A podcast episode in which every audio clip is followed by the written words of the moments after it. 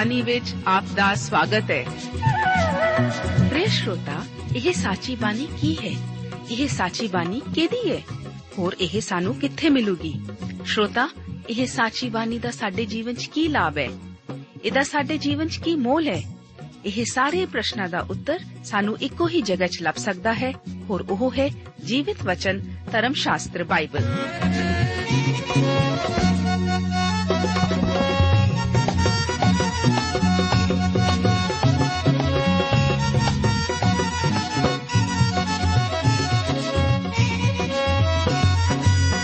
ਧਰਮ ਸ਼ਾਸਤਰ ਬਾਈਬਲ। ਉਹੀ ਜੀਵਿਤ ਵਚਨ ਦਾ ਅਸੀਂ ਇਸ ਕਾਰਜਕ੍ਰਮ ਵਿੱਚ ਅਧਿਐਨ ਕਰਾਂਗੇ।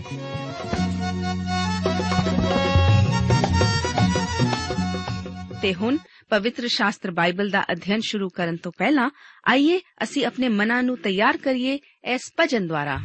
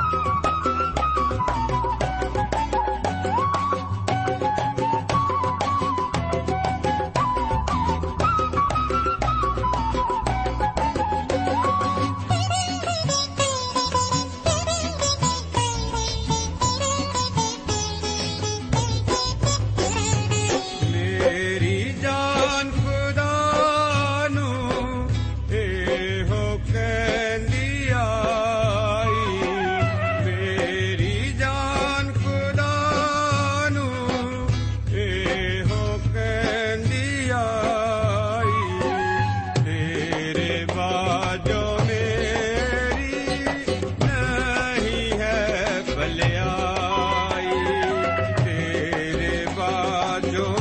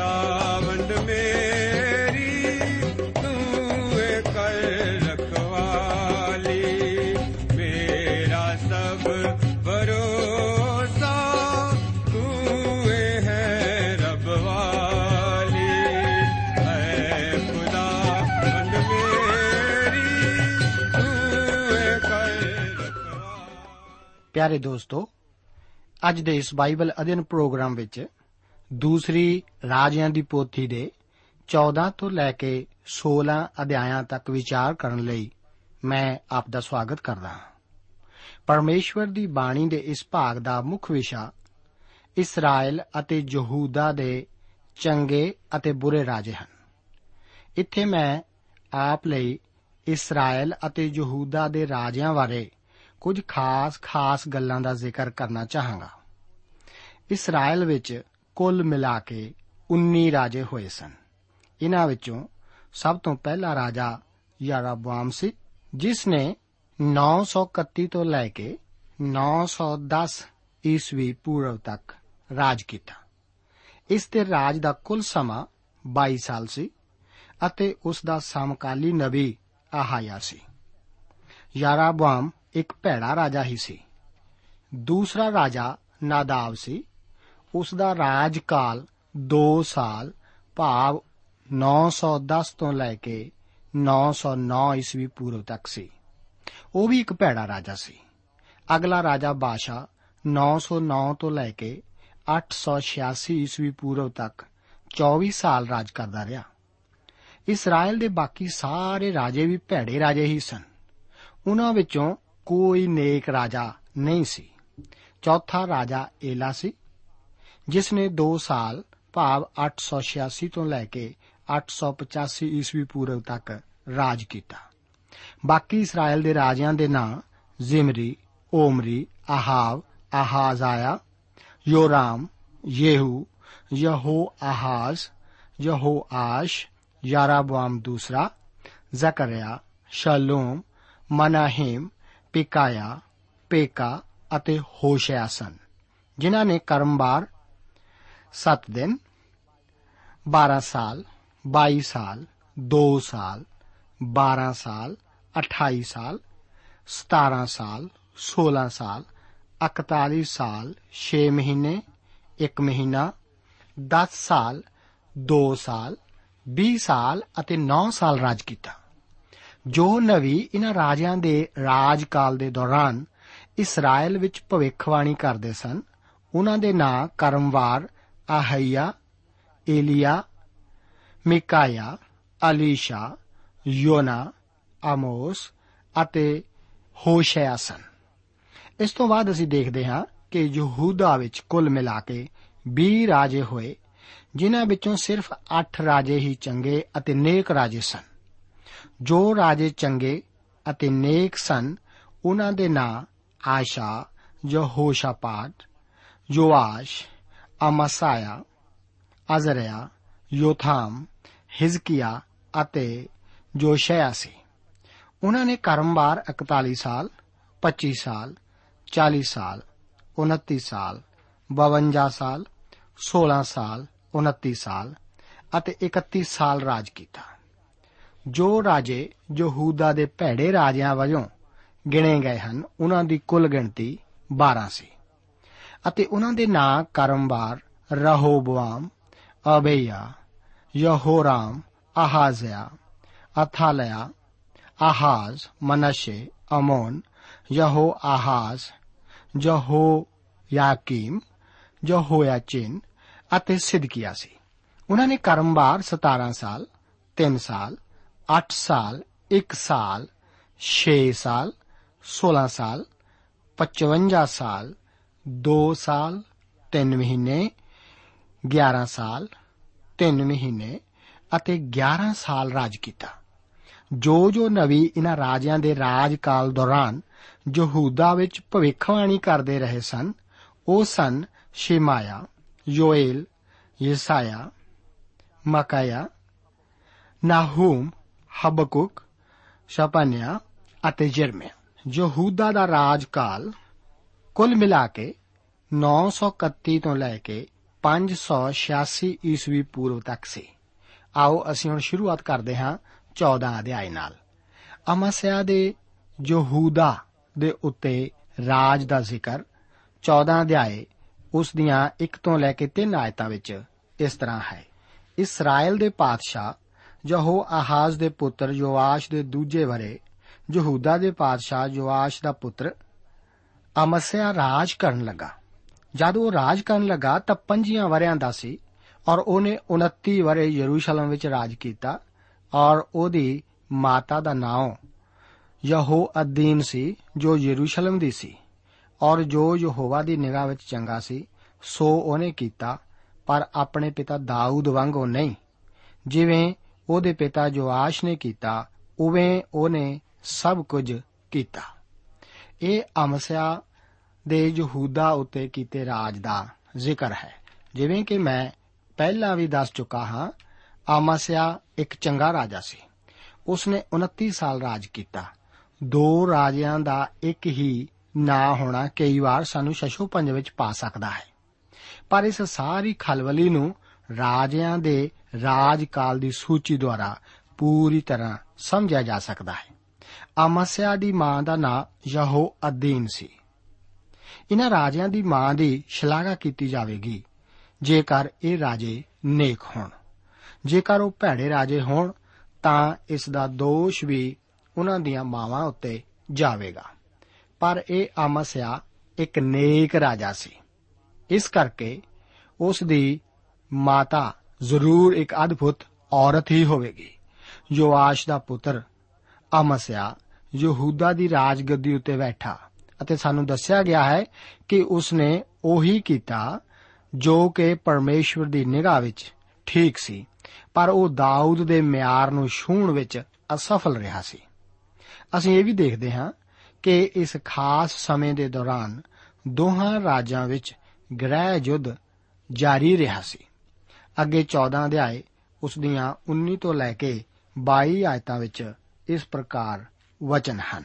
ਇੱਥੇ ਲਿਖਿਆ ਹੈ ਕਿ ਜਦ ਉਹਨਾਂ ਨੇ ਉਹਦੇ ਵਿਰੁੱਧ ਯਰੂਸ਼ਲਮ ਵਿੱਚ ਮਤਾ ਪਕਾਇਆ, ਤਾਂ ਉਹ ਲਕੀਸ਼ ਨੂੰ ਭਜਿਆ ਔਰ ਉਹਨਾਂ ਨੇ ਲਕੀਸ਼ ਨੂੰ ਉਹਦੇ ਪਿੱਛੇ ਆਦਮੀ ਘੱਲੇ ਔਰ ਉੱਥੇ ਉਹਨੂੰ ਮਾਰ ਛੱਡਿਆ ਅਤੇ ਉਹ ਉਹਨੂੰ ਘੋੜਿਆਂ ਉੱਤੇ ਲੈ ਆਏ ਔਰ ਉਹ ਯਰੂਸ਼ਲਮ ਦਾਊਦ ਦੇ ਸ਼ਹਿਰ ਵਿੱਚ ਆਪਣੇ ਪਿਓ ਦਾਦਿਆਂ ਨਾਲ ਦੱਬਿਆ ਗਿਆ ਅਤੇ ਯਹੂਦਾ ਦੇ ਸਾਰਿਆਂ ਲੋਕਾਂ ਨੇ ਅਜ਼ਰਿਆ ਨੂੰ ਜੋ 16 ਵਰਿਆਂ ਦਾ ਸੀ, ਉਹਦੇ ਪਿਓ ਅਮਸਿਆ ਦੇ ਥਾਂ ਪਾਤਸ਼ਾਹ ਬਣਾਇਆ। ਪਾਤਸ਼ਾਹ ਦੇ ਆਪਣੇ ਪਿਓ ਦਾਦਿਆਂ ਨਾਲ ਸੌ ਜਾਣ ਦੇ ਮਗਰੋਂ ਉਸ ਨੇ ਏਲਥ ਨੂੰ ਬਣਾਇਆ ਔਰ ਉਹਨੂੰ ਫੇਰ ਯਹੂਦਾ ਵਿੱਚ ਰਲਾ ਲਿਆ। ਪਰਮੇਸ਼ਵਰ ਦੇ ਵਚਨ ਵਿੱਚ ਅਸੀਂ ਦੇਖਦੇ ਹਾਂ ਕਿ ਅਮਸਿਆ ਲਾਕੀਸ਼ ਦੇ ਨਗਰ ਨੂੰ ਭੱਜ ਗਿਆ ਸੀ, ਜਿੱਥੇ ਕਿ ਇੱਕ ਕਿਲਾ ਸੀ ਜੋ ਕਿ ਪਨਾਹ ਦੇਣ ਦਾ ਕੰਮ ਕਰਦਾ ਸੀ। ਉਸ ਨੇ ਅਜਿਹਾ ਇਸ ਕਰਕੇ ਕੀਤਾ ਸੀ ਤਾਂ ਕਿ ਉਹ ਉਸ ਦੇ ਵਿਰੁੱਧ ਬਗਾਵਤ ਕਰਨ ਵਾਲਿਆਂ ਦੁਆਰਾ ਪਕੜੇ ਜਾਣ ਤੋਂ ਬਚ ਸਕੇ। 14 ਅਧਿਆਏ, ਉਸ ਦੀਆਂ 23 ਤੋਂ ਲੈ ਕੇ 27 ਆਇਤਾਂ ਵਿੱਚ ਯਾਰਾ ਬਵਾਮ ਦੂਸਰੇ ਦੇ ਇਸਰਾਇਲ ਉੱਤੇ ਰਾਜ ਕਰਨ ਦਾ ਜ਼ਿਕਰ ਇਸ ਤਰ੍ਹਾਂ ਹੈ। ਵਚਨ ਵਿੱਚ ਲਿਖਿਆ ਹੈ ਯਹੂਦਾ ਦੇ ਪਾਦਸ਼ਾਹ ਜੋਆਸ਼ ਦੇ ਪੁੱਤਰ ਅਮਸਿਆ ਦੇ 15ਵੇਂ ਵਰੇ ਵਿੱਚ ਇਸਰਾਇਲ ਦੇ ਪਾਦਸ਼ਾਹ ਯੋਆਸ਼ ਦਾ ਪੁੱਤਰ ਯਾਰਾਬਵਾਮ ਸਾਮਰੀਆ ਵਿੱਚ ਰਾਜ ਕਰਨ ਲੱਗਾ ਔਰ ਉਹਨੇ 41 ਵਰੇ ਰਾਜ ਕੀਤਾ ਅਤੇ ਉਹਨੇ ਉਹ ਕੰਮ ਕੀਤਾ ਜਿਹੜਾ ਯਹੋਵਾ ਦੀ ਨਿਗਾਹ ਵਿੱਚ ਬੁਰਾ ਸੀ। ਉਹਨੇ ਨਾਬਾਟ ਦੇ ਪੁੱਤਰ ਯਾਰਾਬਵਾਮ ਦੇ ਉਹਨਾਂ ਸਾਰਿਆਂ ਪਾਪਾਂ ਵਿੱਚੋਂ ਕਿਸੇ ਤੋਂ ਮੂੰਹ ਨਾ ਮੋੜਿਆ ਜੋ ਉਸਨੇ ਇਸਰਾਇਲ ਤੋਂ ਕਰਵਾਏ ਸਨ। ਉਹਨੇ ਯਹੋਵਾ ਇਸਰਾਇਲ ਦੇ ਪਰਮੇਸ਼ਵਰ ਦੇ ਉਸ ਵਚਨ ਦੇ ਅਨੁਸਾਰ, ਜੋ ਉਸਨੇ ਅਮਤਈ ਦੇ ਪੁੱਤਰ, ਆਪਣੇ ਦਾਸ ਜੂਨਾ ਨਵੀ ਦੇ ਰਾਹੀਂ ਜੋ ਗਤ ਹੇਫਰ ਦਾ ਸੀ ਆਖਿਆ ਸੀ, ਇਸਰਾਇਲ ਦੀ ਹੱਦ ਨੂੰ ਹਮਾਤ ਦੇ ਲਾਂਘੇ ਤੋਂ ਲੈ ਕੇ ਅਰਾਬਾ ਦੇ ਸਮੁੰਦਰ ਤਾਈਂ ਫੇਰ ਪਹੁੰਚਾ ਦਿੱਤਾ।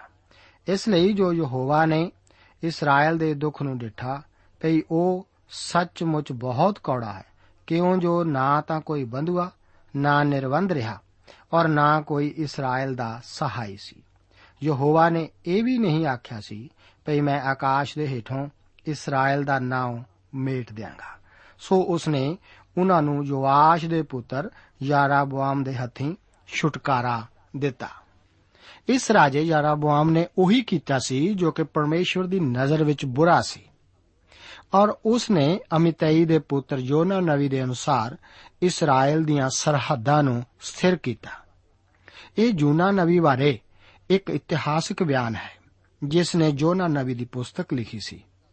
ਇਸ ਤੋਂ ਇਸ ਅਸਲੀਅਤ ਦਾ ਸਬੂਤ ਮਿਲਦਾ ਹੈ ਕਿ ਯੂਨਾ ਇੱਕ ਅਸਲੀ ਮਨੁੱਖ ਸੀ ਅਤੇ ਉਹ ਇਸਰਾਇਲ ਵਿੱਚ ਇੱਕ ਨਬੀ ਸੀ। ਅੰਤ ਵਿੱਚ ਯਾਰਾਬੁਆਮ ਦੂਸਰਾ ਮਰ ਗਿਆ ਅਤੇ ਜ਼ਕਰਿਆ ਉਸ ਦੇ ਥਾਂ ਰਾਜ ਕਰਨ ਲੱਗਾ। ਹੁਣ ਅਸੀਂ ਇਸ ਕੌਮ ਦੇ ਅੰਤ ਵੱਲ ਵਧ ਰਹੇ ਹਾਂ। 15 ਅਧਿਆਏ, ਉਸ ਦੀਆਂ 1 ਤੋਂ 4 ਆਇਤਾਂ ਵਿੱਚ, ਅਜ਼ਰਿਆ ਉਜ਼ਿਆ ਦੇ ਯਹੂਦਾ ਉਤੇ ਰਾਜ ਦਾ ਵਰਣਨ ਇਸ ਤਰ੍ਹਾਂ ਹੈ। ਵਚਨ ਵਿੱਚ ਲਿਖਿਆ ਹੈ, ਇਸਰਾਇਲ ਦੇ ਪਾਦਸ਼ਾਹ ਯਾਰਾਬੁਆਮ ਦੇ 27ਵੇਂ ਵਰੇ ਯਹੂਦਾ ਦੇ ਪਾਦਸ਼ਾਹ ਅਮਸਿਆ ਦਾ ਪੁੱਤਰ ਅਜ਼ਰਿਆ ਰਾਜ ਕਰਨ ਲੱਗਾ। ਜਦ ਉਹ ਰਾਜ ਕਰਨ ਲੱਗਾ, ਤਾਂ 16 ਵਰਿਆਂ ਦਾ ਸੀ ਔਰ ਉਸ ਨੇ ਯਰੂਸ਼ਲਮ ਵਿੱਚ 52 ਵਰੇ ਰਾਜ ਕੀਤਾ। ਔਰ ਉਸ ਦੀ ਮਾਤਾ ਦਾ ਨਾਮ ਜਕਾਲਿਆ ਸੀ, ਜੋ ਯਰੂਸ਼ਲਮ ਦੀ ਸੀ। ਔਰ ਜਿਵੇਂ ਉਸ ਦੇ ਪਿਓ ਅਮਸਿਆ ਨੇ ਕੀਤਾ ਸੀ ਉਸ ਨੇ ਵੀ ਉਹ ਕੀਤਾ ਜੋ ਯਹੋਵਾ ਦੀ ਨਿਗਾਹ ਵਿੱਚ ਠੀਕ ਸੀ। ਤਾਂ ਵੀ ਉੱਚੇ ਥਾਂ ਢਾਹੇ ਨਾ ਗਏ। ਅਜੇ ਤਾਈਂ ਲੋਕ ਉੱਚੀਆਂ ਥਾਵਾਂ ਤੇ ਬਲੀਆਂ ਚੜਾਉਂਦੇ ਔਰ ਧੂਪ ਤਖਾਉਂਦੇ ਸਨ।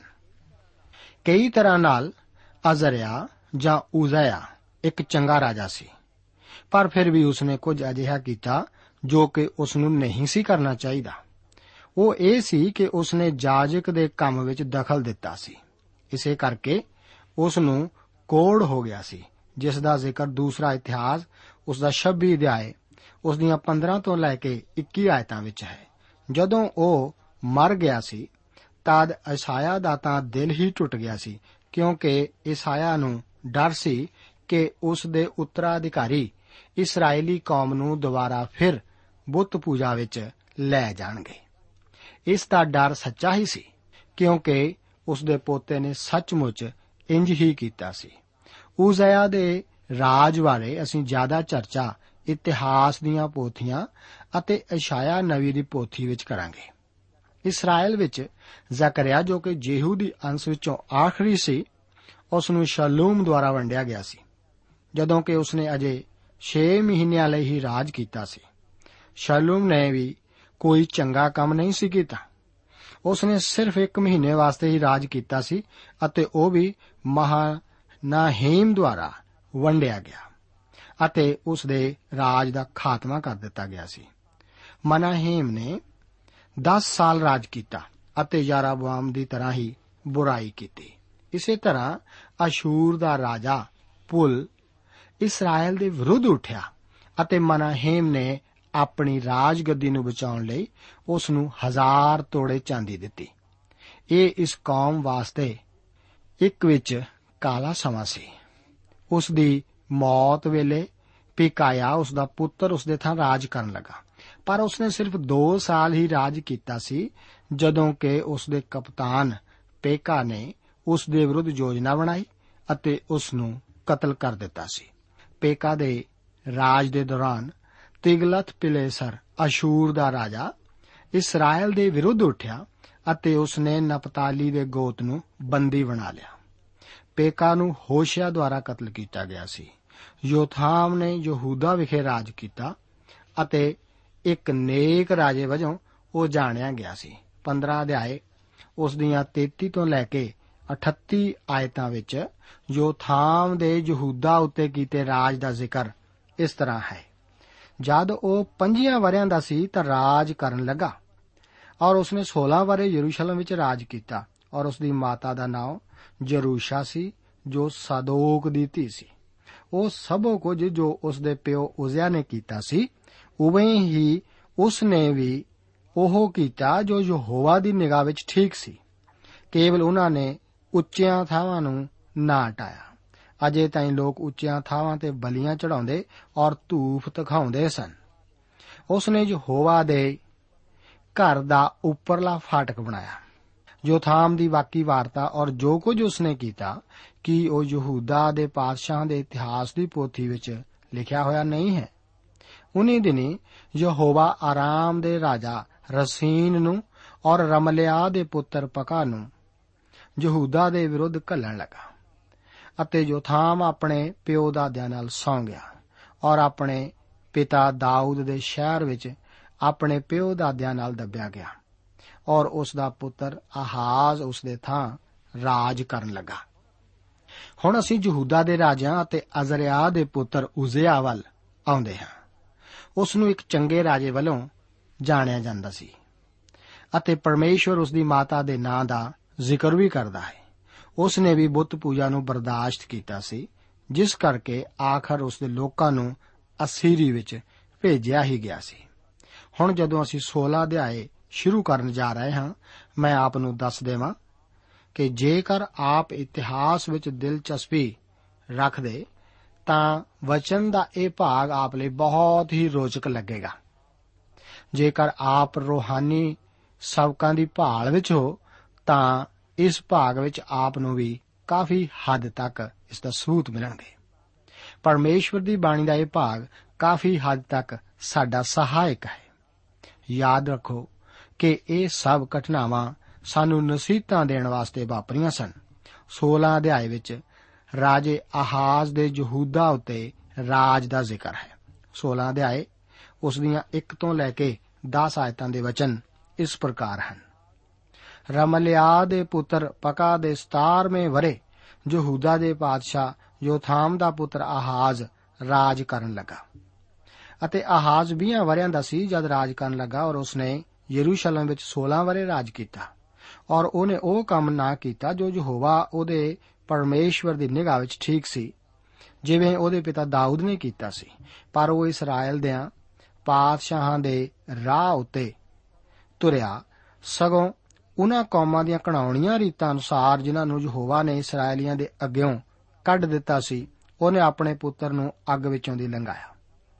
ਅਤੇ ਉਹ ਉੱਚੀਆਂ ਥਾਵਾਂ ਔਰ ਟਿੱਲਿਆਂ ਉੱਤੇ ਔਰ ਹਰ ਹਰੇ ਰੁੱਖ ਦੇ ਹੇਠਾਂ ਬਲੀਆਂ ਚੜਾਉਂਦਾ ਅਤੇ ਧੂਪ ਦਿਖਾਉਂਦਾ ਰਿਹਾ। ਤਦ ਆਰਾਮ ਦੇ ਰਾਜੇ ਰਸੀਨ ਔਰ ਇਸਰਾਇਲ ਦੇ ਪਾਦਸ਼ਾਹ ਰਮਲਿਆ ਦੇ ਪੁੱਤਰ ਪਕਾ ਦੇ ਲੜਨ ਲਈ ਯਰੂਸ਼ਲਮ ਉੱਤੇ ਚੜ੍ਹਾਈ ਕੀਤੀ ਔਰ ਉਹਨਾਂ ਨੇ ਆਹਾਜ਼ ਨੂੰ ਘੇਰ ਲਿਆ, ਪਰ ਉਹਦੇ ਉੱਤੇ ਪ੍ਰਬਲ ਨਾ ਹੋ ਸਕੇ। ਉਸ ਵੇਲੇ ਆਰਾਮ ਦੇ ਰਾਜੇ ਰਸੀਨ ਨੇ ਏਲਥ ਨੂੰ ਫੇਰ ਲੈ ਕੇ ਆਰਾਮ ਵਿੱਚ ਰਲਾ ਦਿੱਤਾ ਔਰ ਏਲਥ ਵਿੱਚੋਂ ਯਹੂਦੀਆਂ ਨੂੰ ਉੱਕਾ ਹੀ ਕੱਢ ਛੱਡਿਆ ਔਰ ਆਰਾਮੀ ਏਲਥ ਵਿੱਚ ਆ ਵੜੇ ਔਰ ਅੱਜ ਦੇ ਦਿਨ ਤਾਈਂ ਉੱਥੇ ਵਸਦੇ ਸਨ। ਸੋ ਆਹਾਜ਼ ਨੇ ਅਸ਼ੂਰ ਦੇ ਪਾਦਸ਼ਾਹ ਤਿਗਲਥ ਪਿਲਸਰ ਕੋਲ ਇਹ ਆਖ ਕੇ ਹਲਕਾਰੇ ਕੱਲੇ ਭਈ ਮੈਂ ਤੇਰਾ ਦਾਸ ਤੇ ਤੇਰਾ ਪੁੱਤਰ ਹਾਂ। ਆ ਕੇ ਮੈਨੂੰ ਆਰਾਮ ਦੇ ਰਾਜੇ ਦੇ ਹੱਥੋਂ ਔਰ ਇਸਰਾਇਲ ਦੇ ਪਾਦਸ਼ਾਹ ਦੇ ਹੱਥੋਂ ਜੋ ਮੇਰੇ ਉੱਤੇ ਚੜ ਆਏ ਹਨ, ਬਚਾ।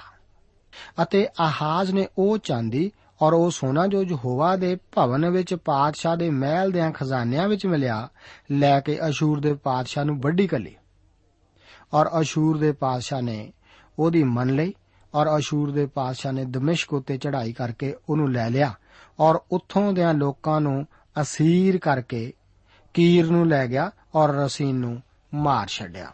ਸੋ ਆਹਾਜ਼ ਪਾਦਸ਼ਾਹ ਦਮਿਸ਼ਕ ਵਿੱਚ ਅਸ਼ੂਰ ਦੇ ਪਾਦਸ਼ਾਹ ਤਿਗਲਤ ਪਿਲਸਰ ਨੂੰ ਮਿਲਣ ਲਈ ਗਿਆ ਔਰ ਉਹ ਜਗਵੇਦੀ ਵੇਖੀ ਜੋ ਦਮਿਸ਼ਕ ਵਿੱਚ ਸੀ। ਔਰ ਆਹਾਜ਼ ਪਾਦਸ਼ਾਹ ਨੇ ਉਸ ਜਗਵੇਦੀ ਦੀ ਸਮਾਨਤਾ ਦਾ ਨਮੂਨਾ, ਉਸ ਦੀ ਸਾਰੀ ਕਾਰੀਗਰੀ ਦੇ ਅਨੁਸਾਰ ਊਰੀਆ ਜਾਜਕ ਦੇ ਕੋਲ ਕੱਲਿਆ ਪਕਾ ਰਾਜਾ ਦੇ ਮਾਰੇ ਜਾਣ ਤੋਂ ਪਹਿਲਾਂ ਉਸਨੇ 20 ਸਾਲ ਰਾਜ ਕੀਤਾ ਸੀ। ਪਕਾ ਦੇ ਇਸਰਾਇਲ ਵਿੱਚ 17ਵੇਂ ਵਰੇ ਦੇ ਰਾਜ ਦੇ ਦੌਰਾਨ ਆਹਾਜ਼ ਯਹੂਦਾ ਵਿੱਚ ਰਾਜ ਵੱਲੋਂ ਰਾਜ ਕਰਨ ਲੱਗਾ ਸੀ। ਉਸਨੇ ਗੈਰ ਯਹੂਦੀ ਦੇਵਤਿਆਂ ਅੱਗੇ ਬੱਚਿਆਂ ਦੀਆਂ ਬਲੀਆਂ ਚੜਾਉਣ ਵਰਗੇ ਭਿਆਨਕ ਕੰਮ ਕੀਤੇ ਸਨ। ਇਹ ਬਲੀਆਂ ਸ਼ਾਇਦ ਮਾਰਦੁਕ ਜਾਂ ਬਾਲ ਦੇਵਤਿਆਂ ਅੱਗੇ ਚੜਾਈਆਂ ਗਈਆਂ ਸਨ।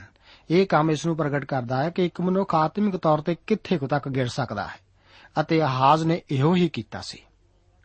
ਬਚਨ ਵਿੱਚ ਦੱਸਿਆ ਗਿਆ ਹੈ ਕਿ ਉਹ ਉੱਚੀਆਂ ਥਾਵਾਂ ਔਰ ਟਿੱਲਿਆਂ ਉੱਤੇ ਔਰ ਹਰ ਹਰੇ ਰੁੱਖ ਦੇ ਹੇਠਾਂ ਬਲੀਆਂ ਚੜਾਉਂਦਾ ਤੇ ਧੂਪ ਦਿਖਾਉਂਦਾ ਰਿਹਾ। ਦੂਸਰੇ ਸ਼ਬਦਾਂ ਵਿੱਚ, ਆਹਾਜ਼ ਪੂਰੀ ਤਰ੍ਹਾਂ ਗੈਰ ਯਹੂਦੀ ਬੰਦਗੀ ਅਤੇ ਮੂਰਤੀ ਪੂਜਾ ਵਿੱਚ ਪੈ ਗਿਆ ਸੀ। ਈਸਾਇਆ ਨਵੀ ਦੀ ਪੋਥੀ ਦੇ 7ਵੇਂ ਅਧਿਆਏ ਦੀ ਭਵਿੱਖਬਾਣੀ ਵਿੱਚ ਇਸ ਭਾਗ ਬਾਰੇ ਕਾਫੀ ਕੁਝ ਦੱਸਿਆ ਗਿਆ ਹੈ। ਇਹ ਵਚਨ ਦਾ ਇੱਕ ਮਹੱਤਵਪੂਰਨ ਭਾਗ ਹੈ, ਕਿਉਂਕਿ ਇਸੇ ਭਾਗ ਵਿੱਚ ਹੀ ਪ੍ਰਭੂ ਯੀਸ਼ੂ ਮਸੀਹ ਦੇ ਇੱਕ ਕੁਆਰੀ ਤੋਂ ਜਨਮ ਲੈਣ ਦੀ ਭਵਿੱਖਬਾਣੀ ਵੀ ਦਰਜ ਹੈ। ਅਸ਼ਾਇਆ ਇੱਕ ਮਨੁੱਖ ਆਹਾਜ਼ ਲਈ ਭਵਿੱਖਬਾਣੀ ਕਰ ਰਿਹਾ ਹੈ, ਜੋ ਕਿ ਪਰਮੇਸ਼ਵਰ ਦੀ ਨਹੀਂ ਸੁਣੇਗਾ। ਇਸ ਤਰ੍ਹਾਂ ਅਸ਼ਾਇਆ ਨਬੀ ਉਸ ਨੂੰ ਪਰਮੇਸ਼ਵਰ ਉੱਤੇ ਵਿਸ਼ਵਾਸ ਕਰਨ ਲਈ ਚੁਣੌਤੀ ਦਿੰਦਾ ਹੈ। ਫਿਰ ਆਹਾਜ਼ ਅਸ਼ੂਰ ਕੋਲ ਆਪਣੀ ਸਹਾਇਤਾ ਲਈ ਬੇਨਤੀ ਕਰਦਾ ਹੈ। ਇਸ ਤਰ੍ਹਾਂ ਅਸ਼ੂਰ ਲਈ ਉੱਤਰ ਰਾਜ ਵਿੱਚ ਆਉਣ ਅਤੇ ਉਸ ਨੂੰ ਅਸੀਰੀ ਵਿੱਚ ਲੈ ਜਾਣ ਦਾ ਰਸਤਾ ਸਾਫ਼ ਹੋ ਜਾਂਦਾ ਹੈ। 16 ਅਧਿਆਇ ਉਸ ਦੀ 6 ਆਇਤ ਵਿੱਚ ਪਹਿਲੀ ਵਾਰ ਯਹੂਦੀ ਸ਼ਬਦ ਬਾਈਬਲ ਧਰਮ ਸ਼ਾਸਤਰ ਵਿੱਚ ਇਸਤੇਮਾਲ ਕੀਤਾ ਗਿਆ ਹੈ।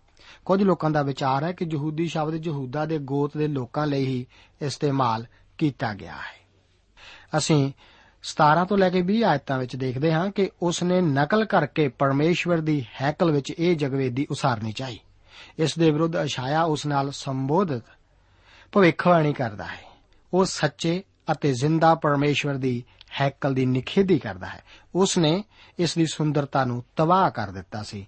ਇਹ ਅਧਿਆਇ ਆਹਾਜ਼ ਦੀ ਮੌਤ ਅਤੇ ਉਸ ਦੇ ਪੁੱਤਰ ਹਿਜ਼ਕੀਆ ਦੇ ਰਾਜ ਗੱਦੀ ਉੱਤੇ ਬੈਠਣ ਨਾਲ ਖਤਮ ਹੁੰਦਾ ਹੈ। ਹਿਜ਼ਕੀਆ ਬਾਰੇ ਅਗਲੇ ਅਧਿਆਇ ਵਿੱਚ ਵਿਚਾਰ ਕਰਨਾ ਜਾਰੀ ਰੱਖਾਂਗੇ। ਪ੍ਰਭੂ ਆਪ ਨੂੰ ਅੱਜ ਦੇ ਇਹਨਾਂ ਵਚਨਾਂ ਨਾਲ ਅਸੀਸ ਦੇਵੇ। ਜੈ ਮਸੀਹ।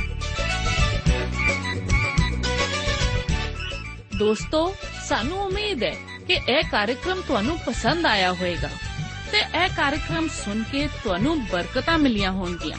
ਜੇ ਤੁਸੀਂ ਇਹ ਕਾਰਜਕ੍ਰਮ ਦੇ ਬਾਰੇ ਕੁਝ ਪੁੱਛਣਾ ਚਾਹੁੰਦੇ ਹੋ, ਤੇ ਸਾਨੂੰ ਇਸ ਪਤੇ ਤੇ ਲਿਖੋ। Programme Sachi Bani, post box number 1715 sector 36 Chandigarh 160036 ਪਤਾ ਇੱਕ ਵਾਰ ਫੇਰ ਸੁਣ ਲਓ।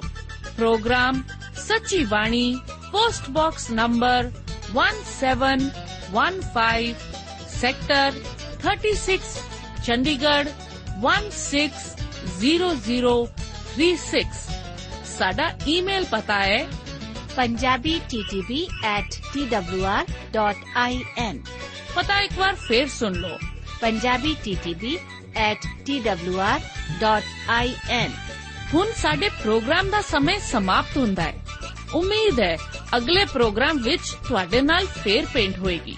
ਰੱਬ ਤੁਹਾਨੂੰ ਬਰਕਤ ਦੇ।